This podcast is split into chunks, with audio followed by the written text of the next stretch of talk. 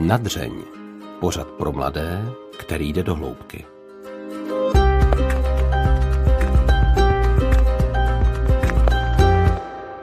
Kateřina a Daniel, dva mladí lidé, kteří se rozhodli sdílet svůj příběh a zkušenosti, jak jim pomohla přímluvná modlitba. O té jsme si minulý týden povídali s Michaelou. Právě díky Míše se oba dva v životě posunuli a začali řešit problémy, které je trápily dlouhou dobu. Dan díky modlitbě znovu prožil momenty z dětství, ve kterých se cítil osamělý a nejistý, a vrátilo mu to chybějící sebevědomí. Katka zase pochopila, že kvůli složitému vztahu s otcem opakovaně vyhledává ty nesprávné muže. Oba dva mluví velmi otevřeně a konkrétně a já jim moc děkuji, že šli se svými zkušenostmi ven. Ještě před rozhovorem chci zdůraznit, že přímluvná modlitba někdy nenahradí návštěvu psychologa anebo psychiatra.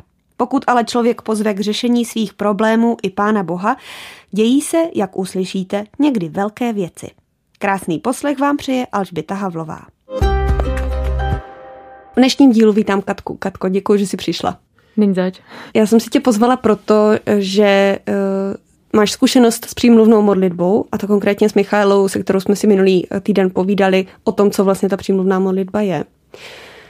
Můžu se tě na začátku zeptat, jakou zkušenost s ní máš, kolikrát jsi u ní byla? Já jsem u Míši byla jenom jednou a bylo to vlastně na doporučení několika lidí, kteří vlastně nezávazně na sobě mě o ní vykládali.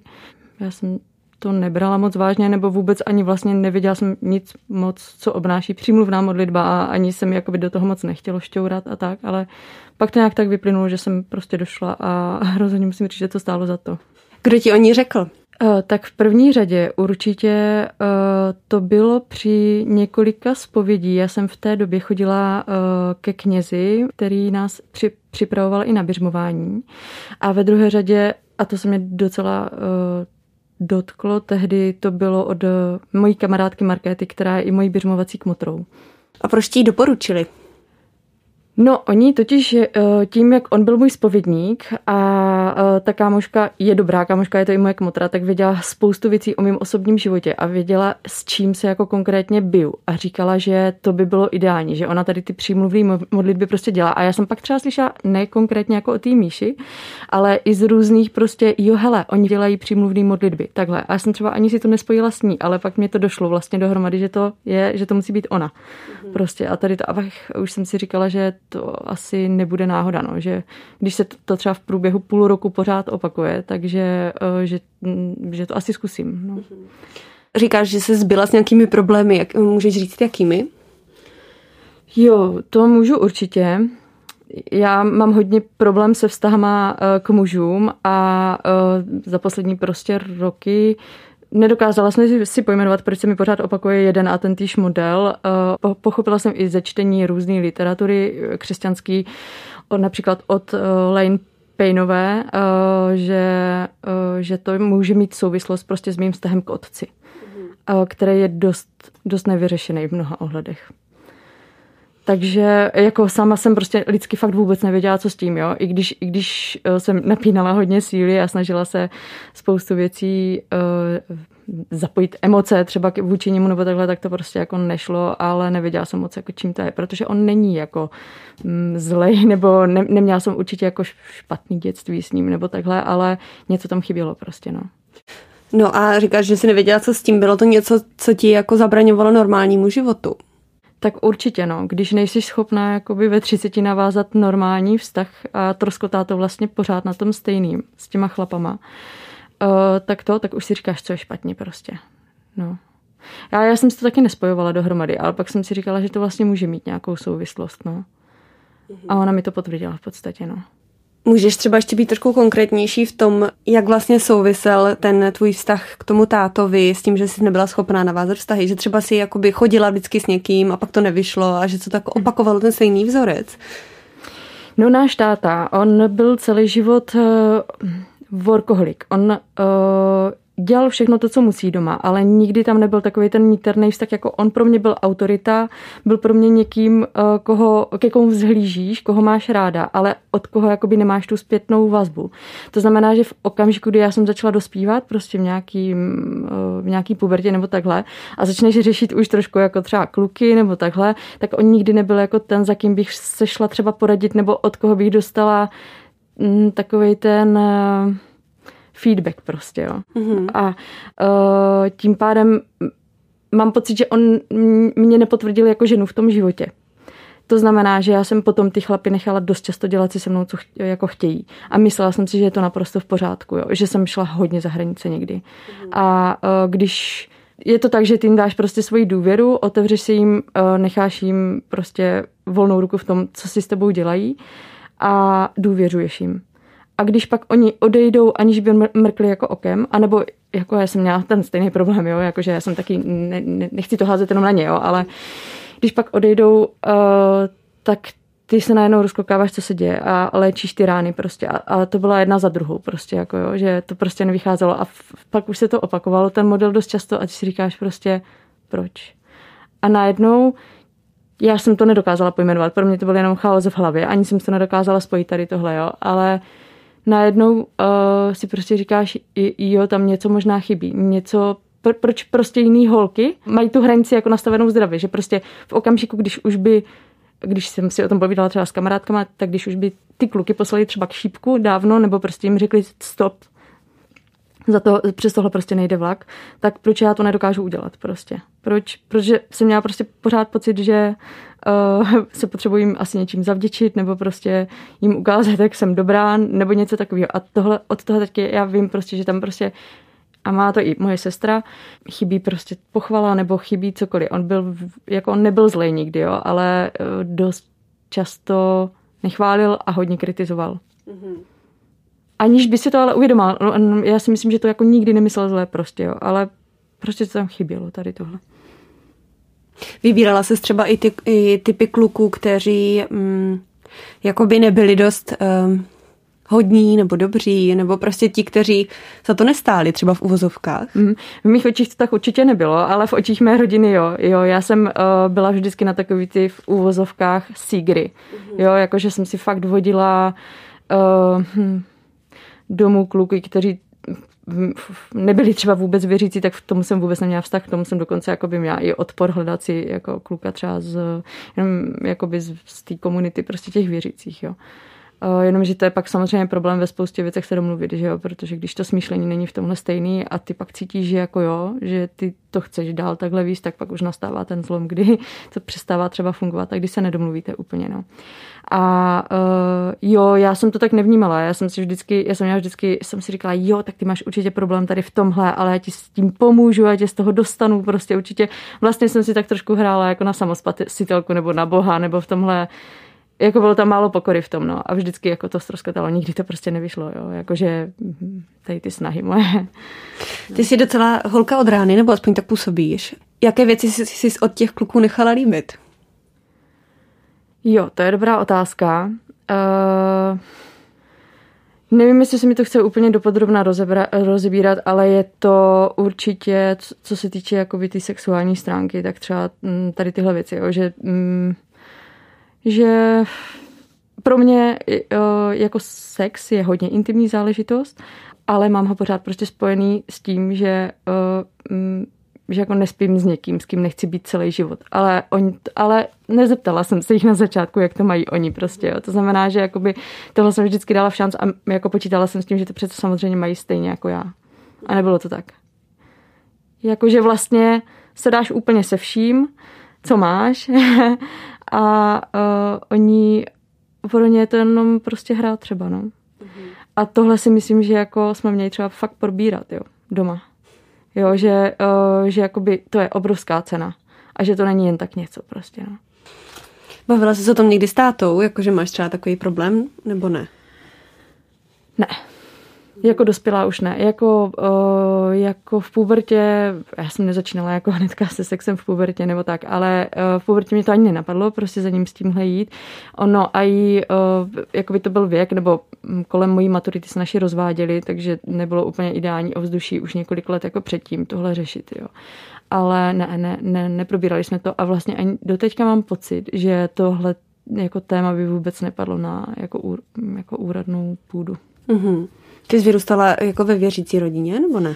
U nás je to tak, že máma je věřící a táta pravděpodobně jako dítě ještě jako věřící byl, ale on je prostě zarytej vědec, takže odhlídl nebo upustil od toho v určitý době a není jako věřící. Takže jako výchova po té věřící stránce plynula z mamčiné strany. Mm-hmm. A ten taťka se do toho občas tak nějak jakoby zapojil, jakože to nekritizoval. A že se třeba, že přijel třeba na nějaké naše akce, který mamka pořádala tehdy u nás ve farnosti. Ale že by jako aktivně on něco vymýšlel po téhle stránce nebo to rozvíjel, tak to ne. A šlo to třeba vyřešit nějakým jiným způsobem, jako třeba terapie? Jestli ti jako nenapadla terapie? Jo, terapie mě napadla určitě, ale já jsem k tomu měla vlastně úplně stejný, jako ne negativní, ale takový jako by lenošivý vztah jako i tady k téhle modlitbě. Prostě pořád jsem si říkala, jo, tak na terapii to ještě není prostě, nebo nevím, proč bych tohle měla absolvovat, nebo nedokopala jsem se, nebo pořád jsem měla pocit, že to jakoby není tak závažný, abych jakoby s tímhle šla na terapii. Ale to si člověk asi sám nikdy nepřizná. Takže potom tohle byla... Právě to, jak jsem se k ní dostala, to nebylo, že bych se domluvila přímo s ní, ale ta moje kamarádka Markéta u ní měla domluvený termín a ono to bylo nějak těsně před termínem mýho běžmování, který bylo na konci loňského září a ona říkala, já ti ho nabídnu, jestli chceš, tak klidně běž místo mě. A já jsem si tehdy řekla, jo, tak proč ne prostě a šla jsem. Já jsem tehdy setrvávala zase v dalším jednom takovým jako toxickém vztahu. Teďka jsem si to tak pojmenovala. Já jsem vlastně v tom měla hodně velký chaos, protože my jsme se znali s tím klukem prostě třeba 2 nebo 3 měsíce a bylo tam takový to napětí a pořádali jsme spolu výlety a vlastně to bylo na jednu stranu fajn a na druhou stranu jsem cítila, že on na některé věci jde na mě až příliš silně nebo násilně prostě a já jsem v tom měla obrovský chaos, já jsem prostě vůbec nevěděla, odkud to vlastně pochází a vlastně jsem cítila, že už tohle nechci, ale nevěděla jsem říct, jako, jak mu říct stop, nebo jak tomu celému dát nějakou stopku, protože on se mi líbil vlastně a já vždycky, když jsem se snažila jako říct, hele, tohle přeháníš nebo něco, tak on vlastně reagoval tím způsobem, ale jdi ty kecko, prosím tě, anebo prosím tě, je to úplně normální, jdi se zase tak nestalo, nebo takhle. A já si vlastně říkala, cože? Jakože už jsem byla třeba i trochu naštvaná, ale nedala jsem tomu tu stopku, protože se mi líbil prostě, jo, takže to bylo takový, v tomhle to bylo hrozně nepříjemný, no. A pak jsem šla vlastně na tu přímluvnou modlitbu do těch Husovic. Bylo to vlastně tak, že ten den, když jsem tam jela, tak jsem měla v hlavě, že vůbec se mi do toho nechce prostě, jo, že když už jsem pak přijela na to místo, prostě já jsem si říkala, jo, OK, ona má na mě vyhrazen 2 hodiny, já tam budu maximálně půl hodiny, omluvím se jí prostě a řeknu jí, že tohle prostě nechci absolvovat. Proč, a vlastně jsem si sypala úplně popel na hlavu, proč jako já bych měla s cizím lidem vyprávět něco o svém soukromém životě. Prostě v životě jsem ji neviděla, jenom jsem o ní slyšela. Prostě hrozně takhle niterně jsem si říkala, jakože tohle neklapne a že si prostě omluvím a že půjdu pryč od sama. Ale vlastně celý to probíhalo úplně jako jinak. Ze začátku to bylo rozpačitý trošku, ale... No a tak ty to tak zmiňuješ, jako že si tam fakt nechtělo. Ona, Míša, v tom rozhovoru právě zmiňovala, že někdy tady tohle může být třeba působením jako nějakého zla, aby se to nestalo, tady tahle věc. Vnímáš to taky tak, nebo prostě to byla jenom nějaká jako tvoje nechuť? No, já jsem si to vůbec nespojila. Já jsem v hlavě si říkala, že já přece mám právo na to víc život, jaký chci prostě a musím si to před sebou obhájit, ale jako niterně jsem věděla, že takhle to prostě nejde, že to jako před sebou nemám zodpovězený, jo. Ale vím, že mi potom ta Míša říkala, já jsem jí to říkala, že se mi tam vůbec nechtělo po té modlitbě a ona mi potom říkala přesně tohle, jako že jo, tohle se děje prostě naprosto běžně, že jako lidi onemocní, nebo že se jim sem nechce, nebo že to zruší těsně předtím z nějakého důvodu prostě. A ona to tehdy pojmenovala i jako to působení prostě toho zlýho. Mm-hmm. No tak co jsi teda od toho čekala? Já vlastně vůbec nevím. Já jsem byla hodně skeptická. Já jsem tam fakt jela s tím, že nevím, jak to dopadne a nevím, jak to bude, ale že to prostě zkusím. Dojela jsem tam, Míša tam nebyla sama, měla tam ještě svýho parťáka. Z začátku to bylo fakt hodně rozpačitý, oni mi tam udělali kafe a to bylo strašně zajímavé, protože oni aniž by jakoby mě nějak moc pobízeli do toho, tak jsme se nějak tak jako seznámili prostě a já jsem pak, a to bylo fakt hodně zajímavé, protože já jsem pak, jo, a ještě jsme se na začátek pomodlili společně. Já si myslím, že tam tehdy padlo něco, jako že Duchu Svatý, buď prostě tady, ať to všechno proběhne, jak má, jo, něco takového. A já jsem začala jako úplně odnikud vykládat ten svůj příběh dvěma úplně cizím lidem s tím, že vlastně pak jsem sama sebe přistihla, jak brečím, zalikám se prostě během té hodiny. Pro ně oni skoro nic neřekli. Oni tam jenom seděli, občas se na něco doptali, v něčem se ujistili. Muselo to být strašně chaotický pro ně, protože já jsem fakt jako vůbec jako brala ten, jako z jednoho konce, z druhého konce, pak jsem zase něco úplně jinak řekla, ale oni stejně jakoby nic neřekli špatného, nesoudili mě a byli jako působili jako obrovská podpora, jo? Jakože jenom v tom přesně, že ty nepotřebuješ, aby tě někdo soudil v tu chvíli, když jsi úplně na dně, prostě brečíš a stejně mi přišlo jako v celý té chvíli, že se v tom jako orientovali, i když si to vezmu zpětně, tak fakt si myslím, že jsem musela mluvit strašně jako chaoticky v tom všem, jo. Protože tam je fakt těch liní mnoho, jo. Co já jsem tak nějak naťukla a možná, když to člověk říká nahlas, tak prostě začíná dávat smysl, no. Takže ty z hodinu tam povídala? Zhruba hodinu, no, určitě. Oni se na něco doptali, když jsem potřebovala, já jsem fakt tam na jednu stranu mluvila vlastně o tom dětství, o tom tátovi a na druhou stranu o tom, jak to s těma chlapama mám a že ty vztahy nejsou úplně ideální a že si často nevybírám prostě jako, že už to na začátku vím, že tam třeba bude nějaký zádrhel, že třeba nejsou sami v tu chvíli nebo takhle, ale že je přitahuju prostě. Mm-hmm. A ona mi vlastně tehdy ta Míša řekla, že některý zranění přitahují některý typy lidí a že to, že se to opakuje několik let prostě, takže asi nebude náhoda. Jak některé tvoje zranění, jo. Jako... Mm-hmm. Jo, že a ona to řekla obecně, jo, ale že některý prostě typy zranění, který si člověk nese, ať už třeba z dětství a nedokáže je pojmenovat a neví, a lidsky na to třeba sám nestačí, i když jako hlavou ví, že to není správně, ale potom, když to znovu přijde, tak zase se neubráníš, zase prostě neodoláš tomu, nebo já jsem to tak měla, tak ona jakoby řekla, některý tady tyhle zranění, ty nevíš prostě, odkud to jde. Ale tady tyhle zranění prostě přitahují určitý typy lidí. A možná i démonů prostě, no. A po téhle povídací části teda přišla nějaká ta část modlení? Jo, já si pamatuju, že jsem tehdy byla úplně vyčerpaná, že jsem tam vlastně jenom seděla, furt jsem brečela, měla jsem tam po ruce nějaký kapesničky, který jsem dostala. A oni se s tím Václavem začali modlit. A modlili se střídavě potichu i nahlas. Někdy u mě stáli, měli ruce třeba nad hlavou a já to nevím, já prostě si pamatuju z tohohle už jenom jakoby tu flow, že já jsem prostě byla potichu a nechala jsem to celý na nich. A ona evidentně prostě věděla, co má dělat přesně. Jo, jakože... A co jsi třeba cítila? Jak něco odchází, jako obrovskou úlevu.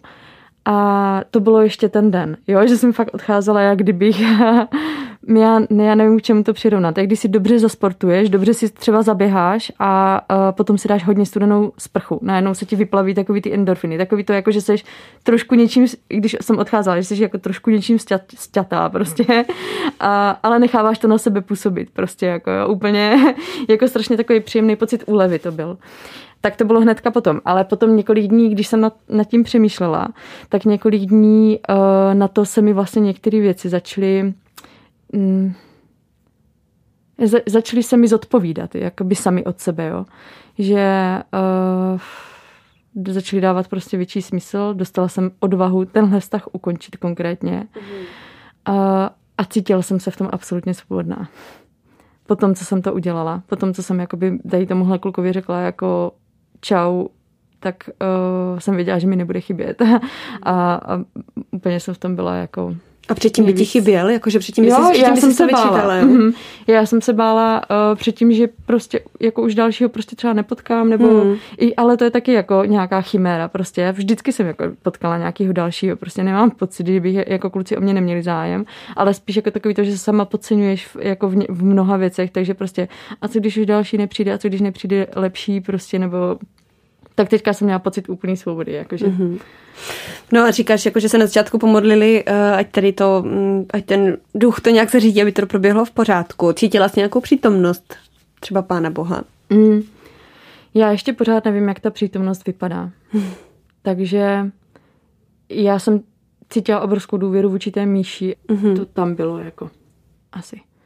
Jako, že jsem viděla, že tam jsem to prostě úplně odevzdala. A tu přítomnost, možná se to právě projevilo potom, jako pro mě to byl malý zázrak. Jo? Já jsem dokázala po první životě ukončit tímto způsobem vztah, že jsem si z toho nenesla jakoby tu bolest, ale odcházela jsem jako vítěz, jakože tohle k životu prostě nepotřebuju. Tohle byla pro mě jedna důležitá věc. A druhá důležitá věc, to si taky pamatuju, že jsem si zodpověděla na otázku, která mě už dlouho trápila. A to bylo, proč jako někteří lidi žijou z některé svoje jako životy s mnoha různýma partnerama a v různých prostě věcech a jsou s tím úplně v pohodě a proč já bych teda nemohla, jako proč mě to pořád ničí. A to si pamatuju, že se mi tehdy jako vyjevilo úplně jako jasná odpověď na to, že jsem ležela prostě večer nějak v posteli a najednou prostě to tady bylo. A to bylo, že tady tomuhle dáváme hodnotu my sami. Tomu, jestli si to zodpovídáme sami před sebou, tak tomu dáváme hodnotu jedině my sami prostě. To, jestli to člověk chce nebo nechce, tak pokud si já nejsem sama před sebou nebo se s tím nestotožním, tak pro mě to nikdy nebude dostatečný jako způsob života. Aha. Což pro mě je důležitý, protože jako vím, že se nemusím obracet na ostatní lidi a co si řeknou nebo takhle, nebo nemůžu ani. Že prostě pokud já to nechci, nebo pokud se s tím necítím jako v pohodě, takže to nikdy nebude pro mě. Přesně, teď je to asi zhruba půl roku, co jsem na té modlitbě byla. Má to dlouhotrvající účinek, tady ta modlitba, ten zážitek? Cítím deficit.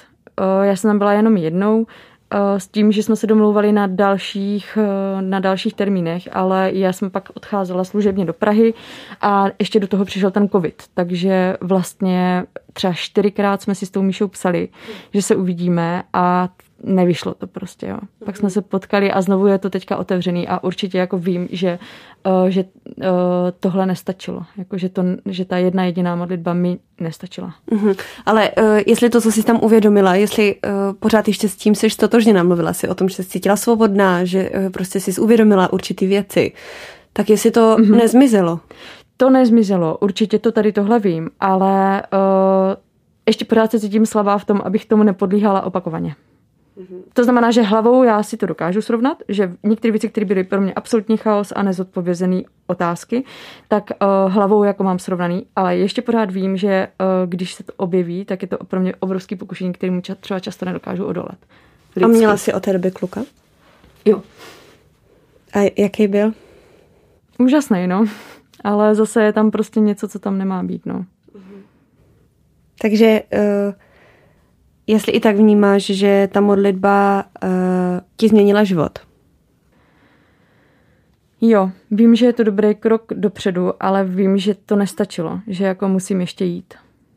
A není něco, co bys mohla dělat jako jinýho proto? Když teďka už jakoby si začala, tak nemáš nějaký třeba podněty, jak na tom pracovat i bez té přímluvné modlitby, i bez té Míši?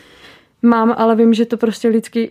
jako nejsem schopna zvládnout. To se strašně těžko popisuje. Já to je takový vnitřní pocit, že ty to v hlavě máš srovnaný a i když se snažíš, hrozně moc snažíš se za to modlit, jedeš za to třeba novény, jedeš za to prostě různý litanie, když víš, že to pokušení znovu přijde a víš, že zapojíš úplně všechny svoje duchovní jako síly, které máš, tak stejně neodoláš. Tak to už je pro mě jakoby ten level, kdy vím, že jako tohle já sama nezvládnu prostě. Že na to potřebuju jakoby toho Boha a že on mi nabízí ji jako prostředníka, tu Míšu nebo tu přímluvnou modlitbu. A jenom na mě, jestli to využiju nebo ne, protože když to nevyužiju, to jsem taky pochopila z tady tohohle, takže v tom budu plácat pořád dokola a to jenom kvůli tomu, že jsem příliš slabá a že mám příliš slabou vůli na to, jakoby sama to zvládnout. Takže myslíš, že opravdu ti přímluvci mají jakoby větší slovo u Pána Boha? Já nechci, aby to vyznělo jako nějak divně prostě, nebo větší slovo u Pána Boha. Ona prostě má určitý dar, nebo někdo ji prostě vede, má s tím nějakou zkušenost a my se fakt tolik zatím neznáme, jo, ale prostě pro mě to byl malej zázrak, malej velký zázrak. A teďka tímhle způsobem, jakým jsem zvolila tu cestu, tak já jsem jim dala ten svůj chaos, který mám, a oni si to v hlavě nějakým způsobem přebrali a začali s tím pracovat, protože já jsem to sama nedokázala. Mm-hmm. Takhle jako to chápu. No a tak co považuješ jako za vyřešení toho tvého problému? Co si představuješ pro sebe, abys byla spokojená? Že se začnu mít sama sebe ráda a začnu znát svoji cenu před muži a nenechám se spolu dělat úplně všechno. A pak jenom trpět. A že se naučím víc naslouchat Bohu, no. Myslíš, že jsi na dobré cestě? Jo, to asi určitě. Tak ti moc děkuju, že jsi tak hezky se mnou popovídala. Já děkuju.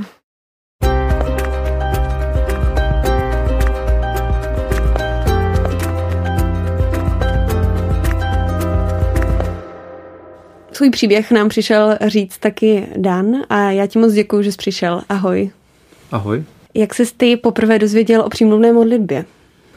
Já jsem se o ní vlastně dozvěděl od mého kamaráda Martina Hénika. Když jsem mu vlastně říkal o něčem, co mě trápí, tak vlastně mi potom doporučil, jestli nechci zvážit možnost přímluvné modlitby. A doporučil mi právě Míšu. Proč ti to ten tvůj kamarád doporučil? Co tě trápilo? Nějaký věci z dětství, nebo nějaký pocity ve mně, nebo nějaký emoce, které jsem neuměl moc vyjádřit, nebo nějaký nesebepřijetí, jo, něco takového, takže to se tak... Vlastně moje zakázka, s kterou jsem přišel na modlitbu za uzdravení, byla vyřešit nějaké aktuální problémy, ale jak se ukázalo, tak tím, jak jsme vlastně o tom hovořili a jak se za mě začali modlit, tak vlastně vyvstávaly další věci a tak jsme tak postupně směřovali asi k nějakému tomu kořenu problému, o kterých jsem vlastně vůbec nevěděl, jo? Že jsem se nějak rozpomínal na to, co se kdy dělo v dětství, v mládí a tak jsme vlastně z té mý zakázky v aktuálním čase přešli na poměrně jiné věci, které, jak se ukázalo, tak s tím vším souvisí. No a jaký jsi byl kluk předtím? Říkáš, že jsi měl problém třeba se sebepřijetím. Jak se to projevovalo? Že jsi se měl rád? Já jsem myslel, že se mám rád, jenomže ono, jak jsem postupně zjistil, že to moje malé sebevědomí, který právě bylo zraněný nějakýma věcma z mládí, ať už výchovou nebo nějakým stylem výchovy, který určitě rodiče tak nezamýšleli, ale zkrátka asi oni sami v tom byli vychovávaní, takže to nějak jen tak předávali dál. Takže vlastně to moje sebevědomí, ta křehkost vnitřní byla velká a takže se vyvinulo nějaký, oni tomu říkají superego, že na první pohled to vypadalo, že jsem hodně sebevědomý, nic nebyl problém, ale vevnitř vlastně jsem byl hodně zranitelný. A to jsem si sám ještě před tou modlitbou vlastně vůbec neuvědomoval, že to takhle něco je, takový dlouho. Takže vlastně ta vnitřní modlitba mi hodně otevřela oči a právě mě, věřím, že Bůh pozval na cestu sebepoznávání, nějakých skutečných pocitů, přijetí sama sebe. No jedna věc jsou pocity, že jsi třeba cítil zranitelně nebo určitým způsobem a další věc je třeba, co ti vadilo na tvým životě, že chtěl jako změnit. Bylo to třeba, chtěl si mít holku, nebo chtěl si mít víc kamarádů, nebo co jakoby tam bylo špatně, že si vnímal, že chceš změnu. Jsem cítil velkou nejistotu ve vztahu, přehnanou nejistotu. Jako s holkou ve vztahu. Ano, a taky vlastně nějakou asi určitou neschopnost vidět tu lásku, přijímat lásku. Oni vlastně říkali, že to můžou být lži, který nám ďábel nějak tak říká, že se toho máme zříkat, i sami můžeme.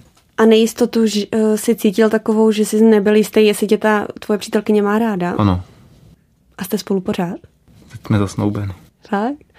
No a když se s tou svojí slečnou bavil o tom, že právě tu nejistotu cítíš A ona ti říkala, ještě před tou modlitbou, ona ti říkala, já tě mám ráda, Dané. Já jsem se právě o tom nemohl moc bavit. Jo, to, já jsem se za to do určitý míry styděl a bylo to pro mě těžké se o tom bavit, protože ten vztah byl poměrně novej a já jsem se vlastně bál, že když projevím ty svý pocity, takže by se nějak mohla zaleknout. Když jsi byl na té modlitbě, bylo to spíš o tom povídání nebo o tom, že se za tebe modlili? Ze začátku jsme si povídali, jsem jim popsal ten můj příběh, to, co bych byl rád, kdyby se modlili, ale vlastně tím, jak jsme si o tom povídali, tak se právě to takhle trochu měnilo. Nacházeli jsme asi příčiny toho problému, takže jsme se nemodlili za ten problém, ale spíš za ty příčiny toho, co to vyvolalo ve mně, tyhle ty pocity, nějaké nejistoty a tak dále. A tak jsme to tak postupně rozklíčovali. Míša říká, že když takhle se modlí za někoho, takže chtějí pozvat toho Ducha Svatého, aby jim ukázal ty momenty, ve kterých došlo k nějakému zranění, třeba v dětství nebo v dospívání. A ty momenty, že se mají znovu prožít a tím se to uzdraví a třeba nějaké věci se vyřeší. A my například opravdu prosíme Ducha Svatého, aby tomu člověku vyjevil nebo připomenul vzpomínku, která je kořenová, pro tu jeho zátěž, pro ten opakující se vzorec nebo emoce, které jsou většinou limitující. My prosíme vyloženě, aby Duch Svatý posvětil jejich představivost a vstoupíme do té vzpomínky. A protože pro Boha neexistuje čas a prostor, tak on zpět v čase pozveme Ježíše do té vzpomínky a ten člověk si zkušenostně prožije ten okamžik, kdy byl například ponížen a Ježíš ho v tu chvíli uzdraví a ten člověk je této zátěže potom zbavený. Tak to popisovala v minulém dílu Míša, jak vlastně probíhá nějaká část té přímluvné modlitby. Prožil jsi něco podobného? Ano, tak to bylo i v mém případě. Vlastně jsme přišli na nějaký moment z dětství, kdy jsem se cítil ohrožený, opuštěný a nějak zraněný a ta modlitba anebo uzdravení tohohle té situace vlastně spočívalo v tom, že jsme pozvali Ježíše do té chvíle, že jsem si představoval tu chvíli, kdy jsem tam byl sám, opuštěný a vlastně pozvali jsme Pána Boha, aby tam byl se mnou Ježíše, aby nějak objal, abych se necítil sám a já jsem tomu upřímně moc nevěřil na začátku, protože mi to přijde, že vlastně je to takový až moc jednoduchý. Ale je opravdu neuvěřitelný a zázrak, jak mi to pomohlo. Míša ještě zmiňovala to, že vlastně tam hraje roli to, že Bůh nezná čas a prostor. Že vlastně to, že se modlíte, aby se to změnilo právě v tom okamžiku, tak to má dopad vlastně na ten jako současný život. Nechápu, jak je to možný, ale je to tak.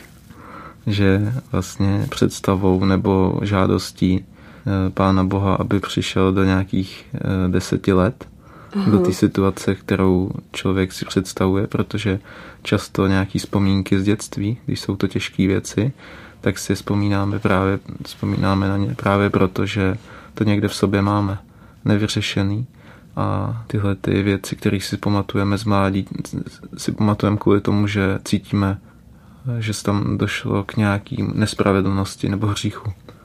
A takže tím, že vlastně se tam vrátíme do toho místa, do toho času s Bohem a požádáme ho, aby tam byl s náma, takže to může uzdravit. A tím, že se uzdravíme vlastně tu chvíli, kdy nám bylo 10, tak je to vážně zajímavý, že se člověk cítí líp i v přítomnosti. A cítil se líp hned? Nebo to mělo nějaký jako setrvačnost? Cítil jsem se líp hned, cítil jsem velkou radost a teplo, která přicházela teda postupně, ale opravdu už během toho, když jsme se vrátili do té chvíle a zvali Boha, aby tam byl se mnou, tak jsem v tu chvíli cítil teplo a radost. Bylo to zajímavé, já jsem na té modlitbě přicházel s očekáváním, že se tam za mě pomodlí a to bude všechno, nic víc jsem nečekal a najednou jsem tam zažíval tyhle ty opravdu intenzivní pocity radosti. A někdy zase ne, když jsme se zříkali nebo různých duchů nebo těch démonů, tak naopak jsem cítil zase velkou tíhu, jak kdybych měl pytel písku na zádech a bylo to pro mě těžký, anebo jsem je už dýchal třeba až. Nebo mě bolela hlava a tak. Během té modlitby. Mhm. Během toho vlastně stříkání se. Mhm. A pak to odešlo tou modlitbou? Jo, potom řeknutí to odešlo, ano. A ty se zříkal konkrétně čeho? Já jsem se zříkal nějakých duchů, třeba neodpuštění, jo, nebo duch nenávisti, nebo zlosti. Bylo pro tebe těžké najít třeba ty konkrétní momenty, kdy se cítil špatně, nebo věděl jsi o nich předtím, než jste se modlili? Jako to, ta chvíle, kdy ti bylo 10. Jo, tak zrovna tu vzpomínku jednu konkrétní. Mm-hmm. Ta mi vyvstávala v mysli, vzpomínal jsem na ní občas, ale nevěděl jsem, netušil jsem, že to může mít až takovýhle dopad. Zkrátka jsem byl nějak smutnej, ale v tom spočíval v té chvíli nějaký kořen té nejistoty nebo opuštěnosti nebo samoty. Tak to vlastně všechno nějak tak začalo dávat smysl a až během té modlitby. Mm-hmm. Že jsme tak rozluštili. A bylo těch momentů víc? Mhm, bylo jich víc. Takže jste promodlili každý zvlášť? Ještě asi nás nějaká cesta společná čeká za tohleto modlení.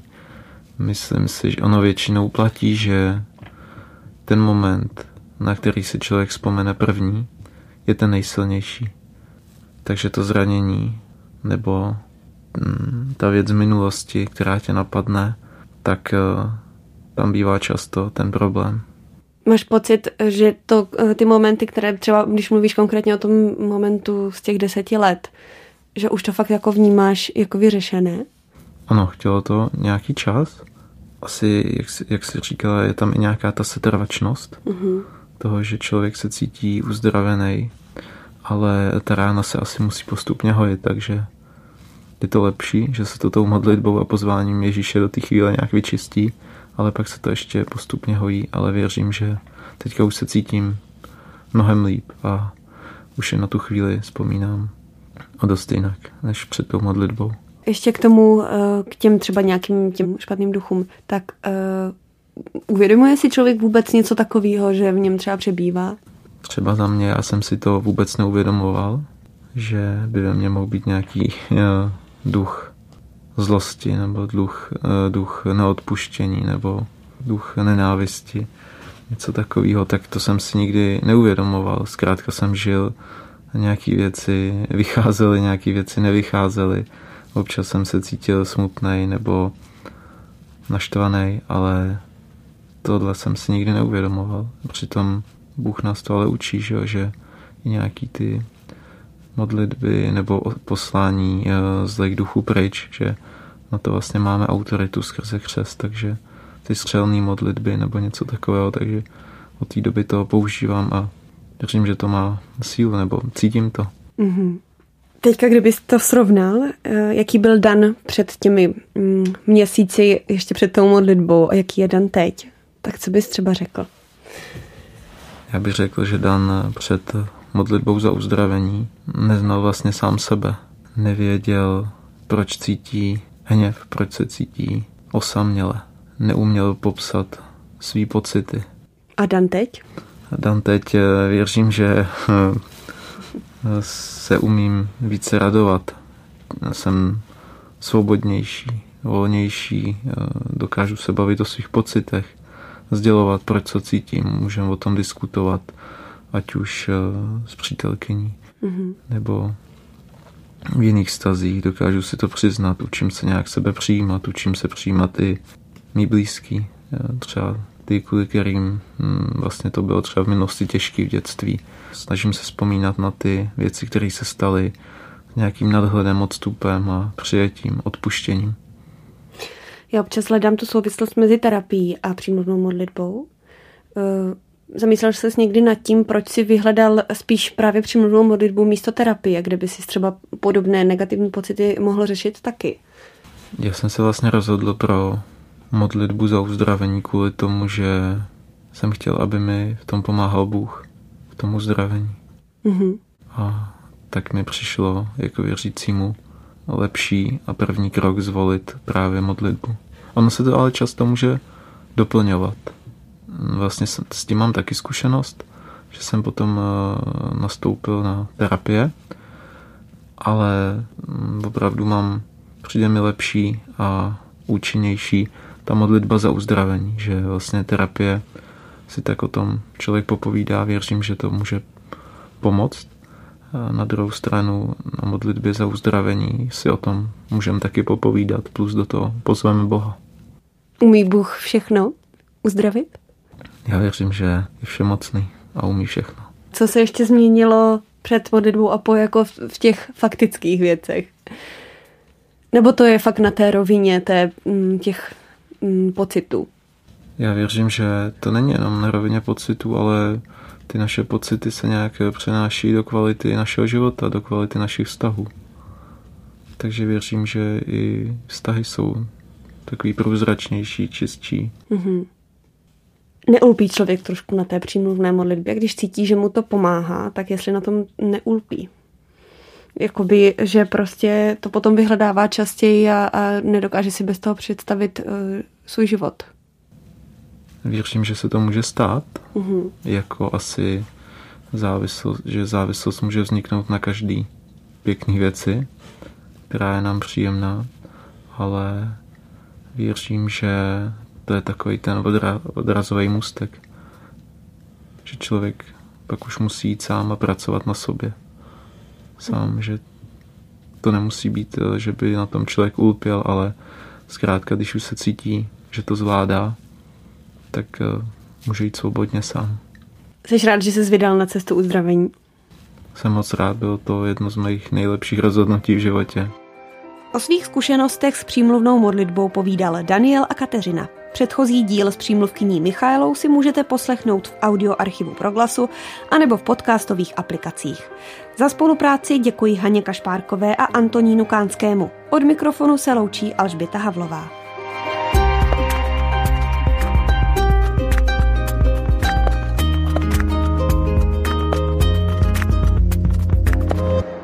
Podcast Nadřeň vzniká na Radiu Proglas, které žije z darů posluchačů. Pokud nás chcete podpořit, budeme rádi.